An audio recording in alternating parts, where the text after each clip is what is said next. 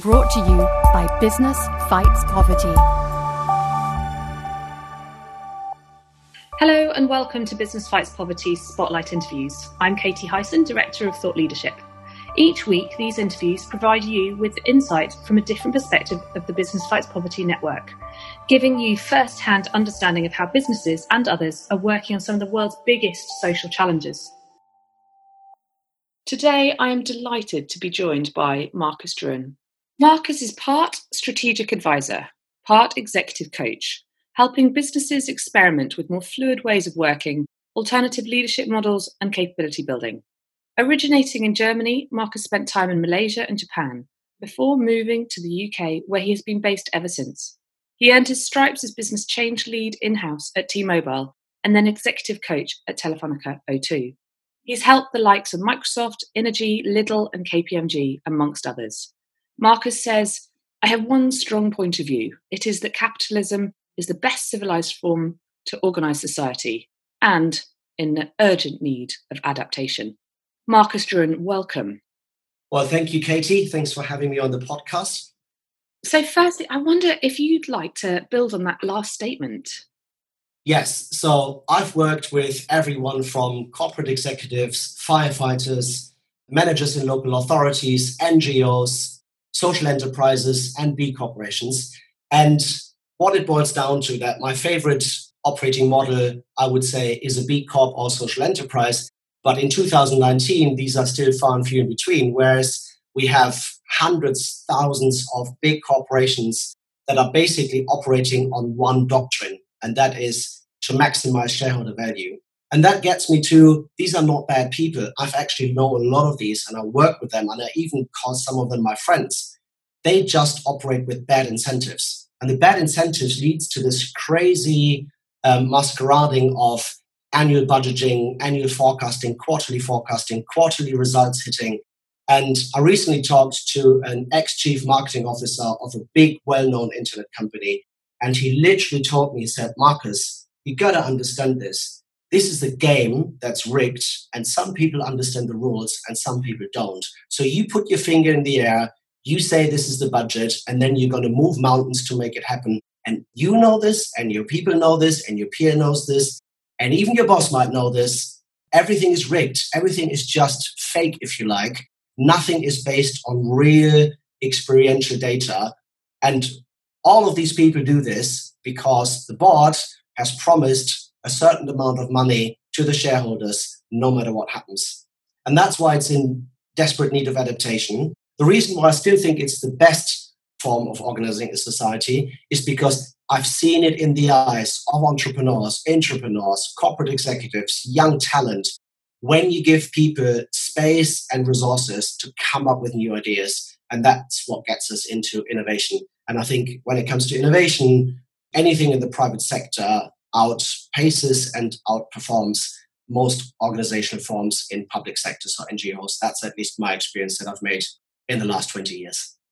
So, what's really driven you to become a kind of strategic advisor and executive coach? Well, Katie, it all started with a bad boss. He was a really bad bully. He created a toxic environment. And I actually found out that he's also a fraudster.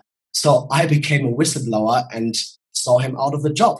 Now, I did realize that that's not a career strategy necessarily to keep doing this. So I got myself an apprenticeship in what at the time was a fascinating area, which was digital publishing. So I experienced the whole disruption that that sort of technology brings to people. And eventually I ended up on the wrong side of technical skills myself because I was seconded into a subsidiary, which was one of the first internet agencies in Germany. And I was really, really good with something that was called computer based training, CBT. And I loved that already. So some of the, you know, signposting was there for the for my future career. But guess what, Katie? I didn't think the internet would take off. And so I put all my eggs in this CBT basket while the internet took off. And whilst I was employee number four, we scaled up to 40 and I basically found myself with nowhere to go. I had no managerial skills. And as I said, I had the wrong technical skills. So I did go to business school and with a specific intent to really understand how organizations evolve and how decisions are being made. And um, I wrote my thesis on corporate life cycle stages, which is quite fascinating. I, might dwell on that later a bit because you realize that most organizations, if they are a startup or scale up or a big corporate, they actually follow a script. There's quite predictable problems that they're running into. So by the time I was 30, I had a really, really good understanding of organizational effectiveness based on some of these uh, change programs you mentioned earlier. But the key thing was I had no idea about personal effectiveness and especially about my own, let's say, emotional intelligence and, and, and specifically I didn't really know what empathy was, or I didn't really know how to regulate my own emotions. So it was definitely time for a career change. And I switched from the hard side of looking at change, processes, structures, governance, to the soft side, which is people, politics, uh, leadership development. And it turns out that the soft side is actually much, much harder. And today, nowadays, in my practice, I combine the two the hard and the soft, the what and the how. That's how I got into it.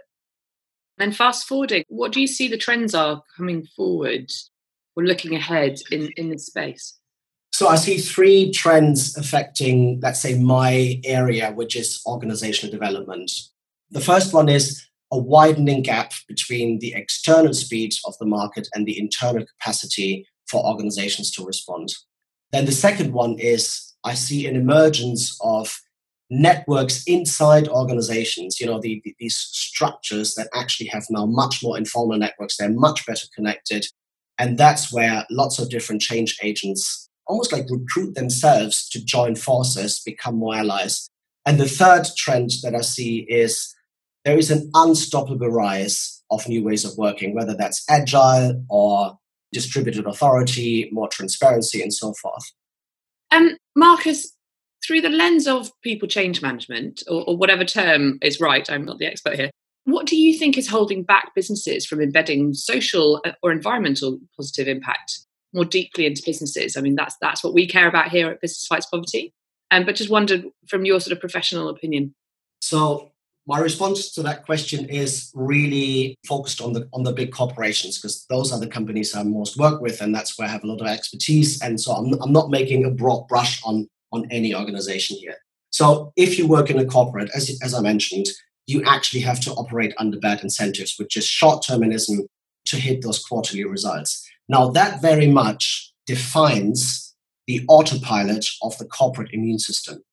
Now, what do I mean by that? The autopilot is the hidden norms, the unwritten rules, the groupthink behavior. So let me give you an example. Whether bad news travels upwards or not, that's very much within the autopilot. And most people don't even see it. And the corporate immune system, just imagine this as a control center with just one task and priority only to keep that system in check, in balance, in equilibrium.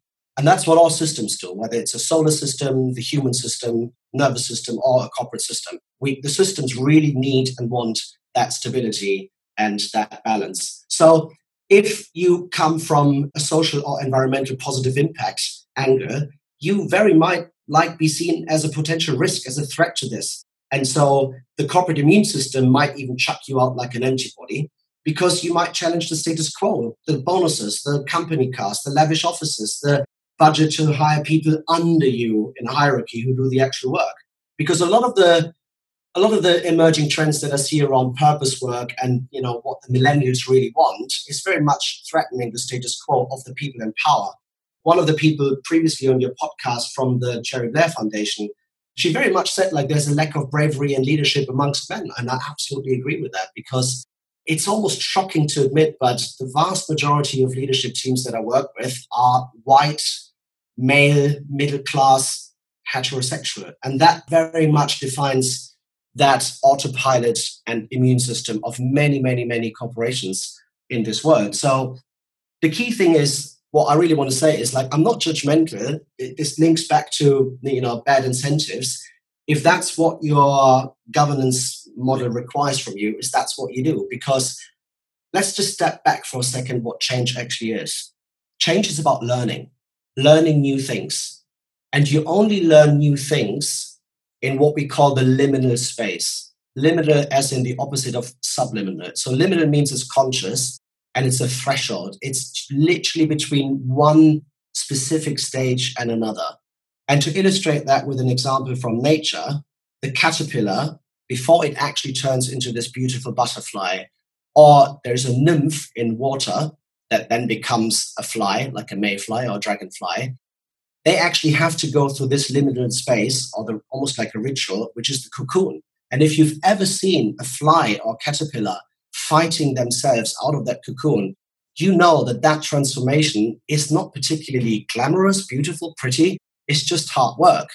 And that's why people almost naturally resist change because it is not glamorous. Very often, it's not the thing to put on your CV and shine, you know, if you look for another job because it's hard work, very gritty, and quite often quite unthankful. So, come back to your question. That's from a leadership perspective, one of the very strong forces that I notice what's holding companies back to, to transform and become the best versions of themselves is actually that the leadership population has very little incentive to do this hard work of change. And what can someone do to help themselves go through this liminal change, to, to speed it up or to boost their success? So there are a few principles around change. The first one is you can only change yourself. You can't change somebody else, let alone an organization. The second principle is change only happens in the here and now. So this is not about talking, I want to change. It actually has to happen or it doesn't. And then it's all about being really mindful about what actually happened when you did. So there are three things that you really need on a personal level if you want to change. You need to have a clear intention. This is what I now want to do differently and why. And then you need to have a bit of bravery. You need to actually go to your boss and say, nope, I'm not going to spend the next three days on writing a PowerPoint deck for explaining why the forecast is deviating from the budget. I'm just not going to do that because it's not really important in the larger scheme of things. So you need bravery for that. And then you need to really, really be mindful and observant how that lands on your boss, on your peers, on the system. And then probably you have to adapt and do it slightly differently next time. So change very much is you and and you listeners. It's not the other people. Because once we change us, it inevitably catalyzes some subtle change in the other people around it. Because the way I see organizations in teams in general is it's all a bit codependent. It can be a bit like in a, in a relationship or in a marriage. It's like, you know, we blame other people and then we tell ourselves a story that we are right and they are wrong. And guess what? They do exactly the same. And so, in order to step out of that, I can only be responsible for myself, take charge, and say, I'm going to do this differently, and then I'm going to observe what's going to happen. And if I need, I adapt. So it's it's basically a perpetual loop of, of iteration, experimentation, reflection. That's really what change is on a, on a neurological level. And you will find this very compelling if you follow the following experiment. Just fold your arms. And you listeners do that as well. Just fold your arms right now. And that probably feels quite nice, doesn't it? And if there's one hand that's basically on top of your arm and the other hand that's below your arm. And now just do the opposite way around.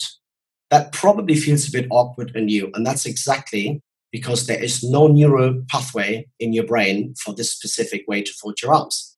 Now, if you do this for 50 times, it almost becomes indistinguishable. And yeah, I just wanted to embellish that's what change is it's learning and it starts with you. How do you then take change to the organization or even societal level? So it comes back to incentives and also governance, what I've worked on in my earlier parts of my careers. If you give you you can't actually change a culture directly, but what you can do is you can change some people, and that's one of the things that I find time and time again has a massive impact if there are people who really, really don't want to support this change. They're really against it, very much of like working in the underground against the strategic agenda it's really important to get rid of one or two of them. And that's where most executives really, really struggle with because it's probably their buddies. So I know it sounds a bit harsh, but a very, very effective intervention to invoke change is to remove one person who has been the poster boy of being against the change, because that's where the bell curve comes into effect. The people quite next to them on the bell curve, whether they're you know against the change, they very quickly ask themselves the question do i want to be next or do i want to be seen as being against this so yeah you can you can work on the people side you can also change your communication and one of the things that i work with my clients on is stop pretending you're going to solve world hunger. Stop pretending you're going to be the most agile company on the planet. If you only want to become 10% better or even 10% less bad, that's a good goal to have. And it's more important to be authentic about it and believable and credible and then make those steps in the right direction in this liminal space than to come with these amazing visions of what you want to achieve in the next five years' time. Because that's change on, a, on an organizational level cannot work anymore in the predict and control fashion, which served us very well in the 20th century when the world was a lot more static and stable. But in this world, which is so dynamic and with the exponentialism that, that the digitization brings, the capacity for organizations to stay in this typical command and control mode just doesn't work anymore. So the biggest shift that's required, and that's the biggest challenge that I see amongst my clients, is to move away from the predict and control towards the sense and respond uh, way of working. And the companies that do that, they actually really show successful change programs. One of the things that we talk about quite a lot within the, I guess, the sort of social and environmental impact space is about influencing up and out across our businesses. And I know that you've done a lot of work thinking about influencing stakeholders. I'd wonder if you could take us on a bit of a journey as to why you think that's so important and perhaps give us some examples of some of the work that you've done in that space. Yeah, so if you're my age, mid 40s, you've been socialized usually in matrix organizations in big companies with these RACI charts who's responsible, who's accountable, who needs to be consulted, and who needs to be informed. And do you know what, Katie? Before that, in the very, very early stages of my career, you just did the job, somebody signed it off, and then maybe once a quarter, if your project was big enough, your work was featured in corporate comms to brief other people. Now, today, you are actually responsible you often have two bosses to claim accountability. So you need to consult a ton of people, ask for permission, get alignment with them, and inform every man and a dog about your weekly progress. So there's this with with also with the digital tools, there's this real-time information flow in these informal communication channels across those informal networks. Like, have you heard? Have you heard what Katie has done last week in this workshop? And then, you know, I'll give you an example from my client they had this sort of like misalignment seemingly between one team and another team. It took him about a day of his time and focus and energy to basically get the cats back in the sack because that's what people just do in at the smoking pit, for instance.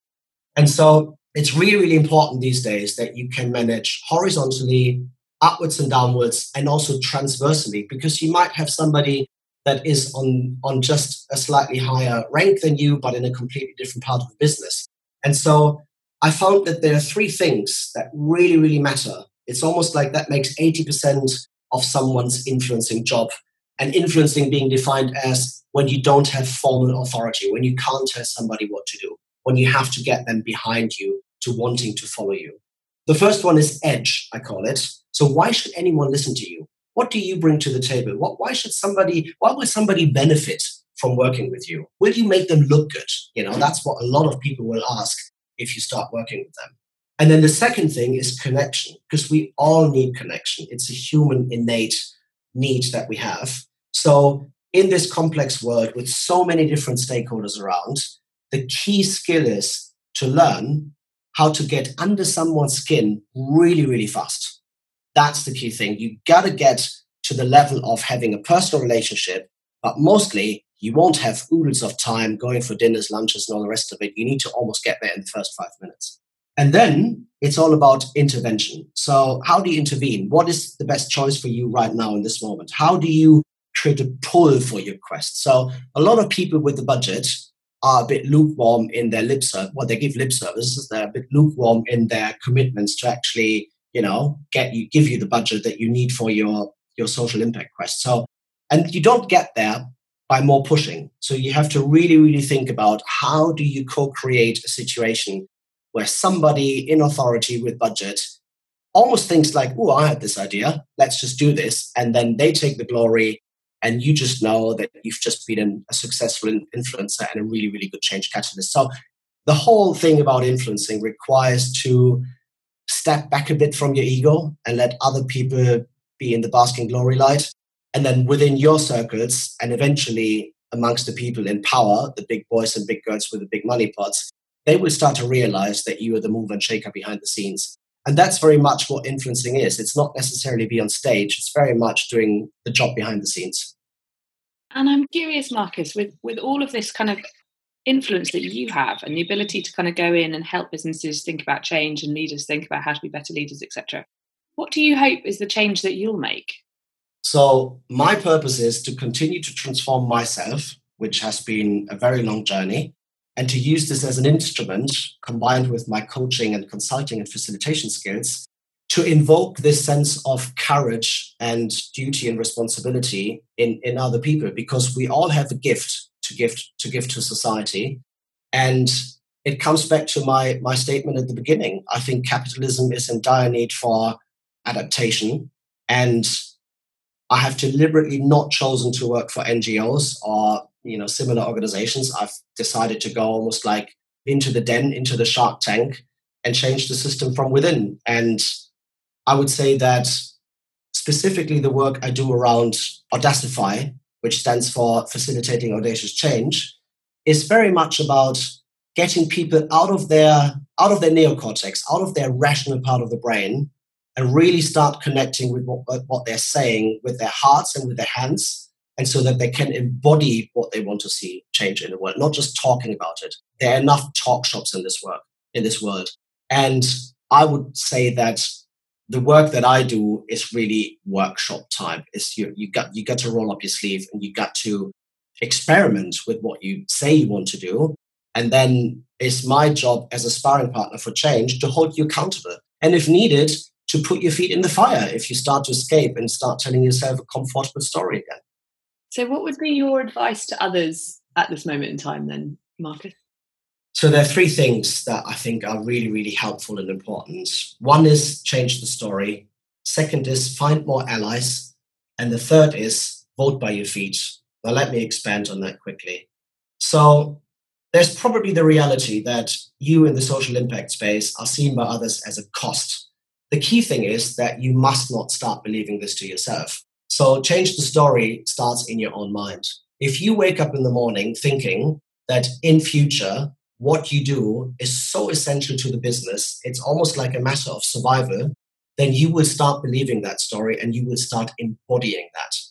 If on the other hand you wake up in the morning thinking like, yeah, it is probably quite costly to go to all of these conferences, and that's also what you're going to emanate and, and embody. So it comes back to what I said earlier. You can only change yourself and you start with changing the story in your own head. Now, what do I mean by find more allies? There's so many people that compete for the short attention span of CEOs.